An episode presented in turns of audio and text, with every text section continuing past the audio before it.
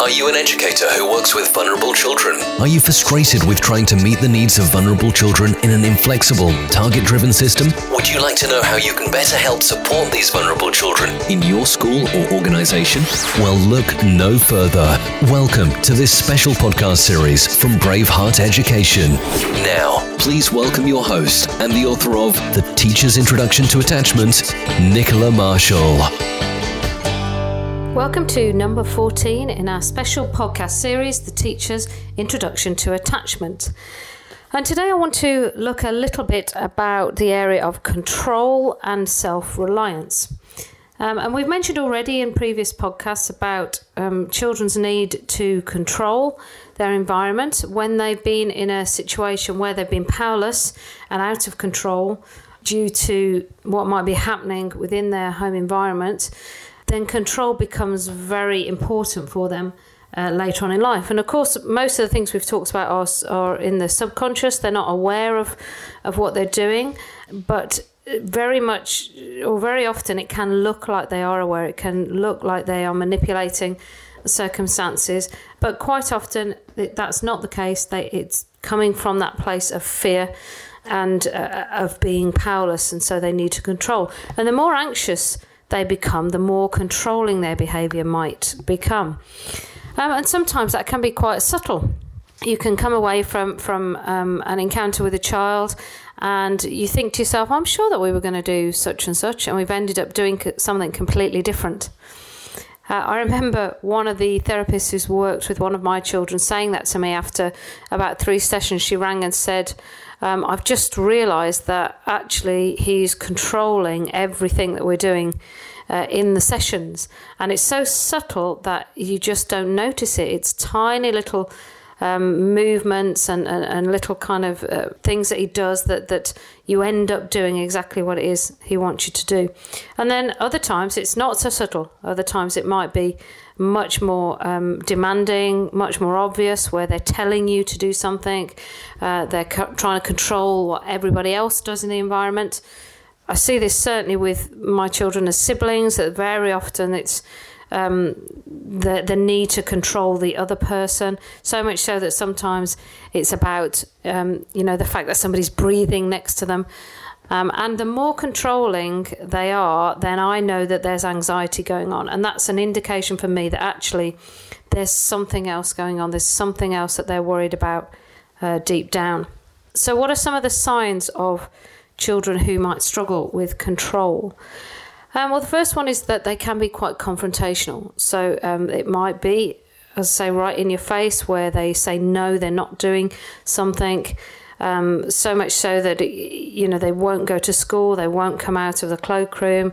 Um, that that's kind of level of, of confrontation and control. Um, they might run away and hide. That's a form of control as well. It's very difficult to, to run after children in your environment at school. They may also dissociate. So, this is where they just completely blank out emotionally and they've kind of taken themselves to another place inside so that they can cope with, with the level of stress and anxiety that they feel. Um, and that can be quite scary when you see a child do that because it does look like they've just completely zoned out. But it's nothing to be frightened of. They, it's a mechanism that they've they've developed in order to protect themselves, um, and it's just about a, a, case of trying to get them, you know, to to kind of uh, come back to a safe place and taking charge for other people. So, very often, if you have uh, particularly older siblings who've looked after younger children or have felt the responsibility of that, then they can find it difficult to relinquish that and to let adults take charge. So, they might very often um, be telling other children what to do or taking over for other children. Um, and in terms of self reliance, I've put these two together because I, I, think it's very often you see this more in avoidant um, styles of attachment where um, the whole thing is about them relying on their own, um, on themselves to get their own needs met. And self reliance is quite different to independence. Very often, we're pushing children towards independence as they get into kind of year six, year seven. We want them to try and become more independent. And for these children, many times it's not independence that they're showing, but it's self reliance. Because independence, to be truly independent, you have to have been truly dependent on someone.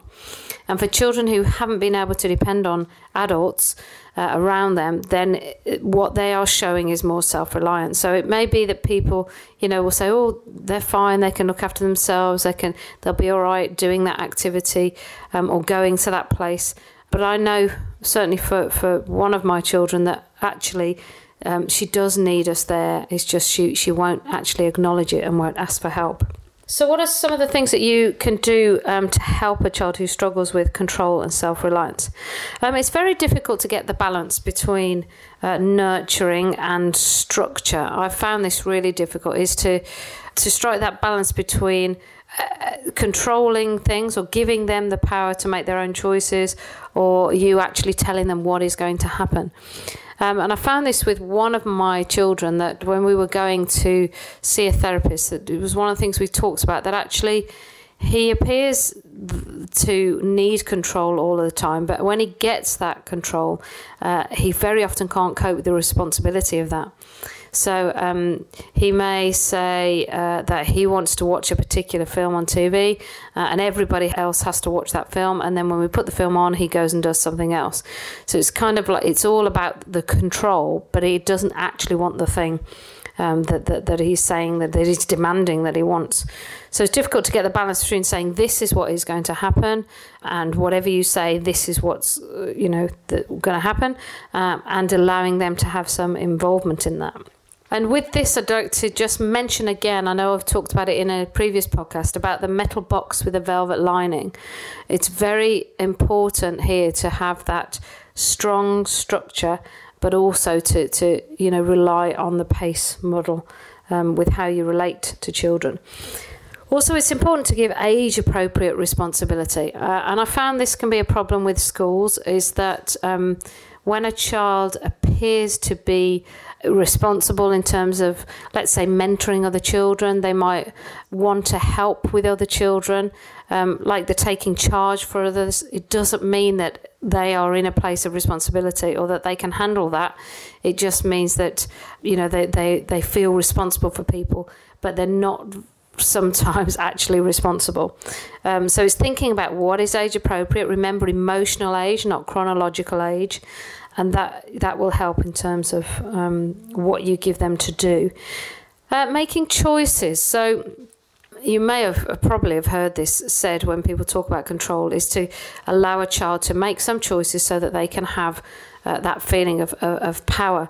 But what I would say with this is make sure that the choices are win win choices. So, um, do they want blackcurrant or do they want orange juice? It doesn't really matter to you um, which one they have.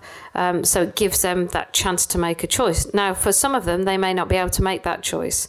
You may have to say, um, you know, do you want blackcurrant or orange? Actually, you know, why don't you have blackcurrant because you had that yesterday and you really enjoyed that. Now, they may, of course, then turn around and say, no, I want orange, but at least they've made a choice. So, it's giving them some power.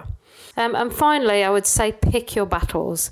Um, I find this a lot with schools that because um, you know we have rules and it's right to have rules, but some of the rules for some of these children are quite difficult. And they can seem to kind of um, be blown all out of proportion. So, for example, um, in primary school, if the rule is that they wear black socks, and a child just will not go to school unless they've got stripy coloured socks on, then you know maybe it's best to think about is that really important? Or um, I heard of a school recently where they were having battles every morning with a child who wouldn't take off their coat when they came into school. And you know, I kind of think, well, just just leave them, just let them do that, and then in time they do take off their coat. It's about the control. Now, I know you have lots of other problems in schools in terms of how that goes down with other children and other parents, but I do think it's important just to think, you know, is this a really important thing, or is this about a battle for control? Uh, and sometimes I can, I think it's maybe more about uh, the control than actually um, giving the child what they need. If it means that it, it alleviates some of their anxiety, then it's better to do that. Okay, so time is up. So that's the end of uh, number 14 in this series. Um, so hopefully you will come back and we will continue with a look at self regulation. Thank you for listening to this podcast, part of a special series introducing the Teacher's Introduction to Attachment. To order your copy of this book, go to www.teachersintro.com.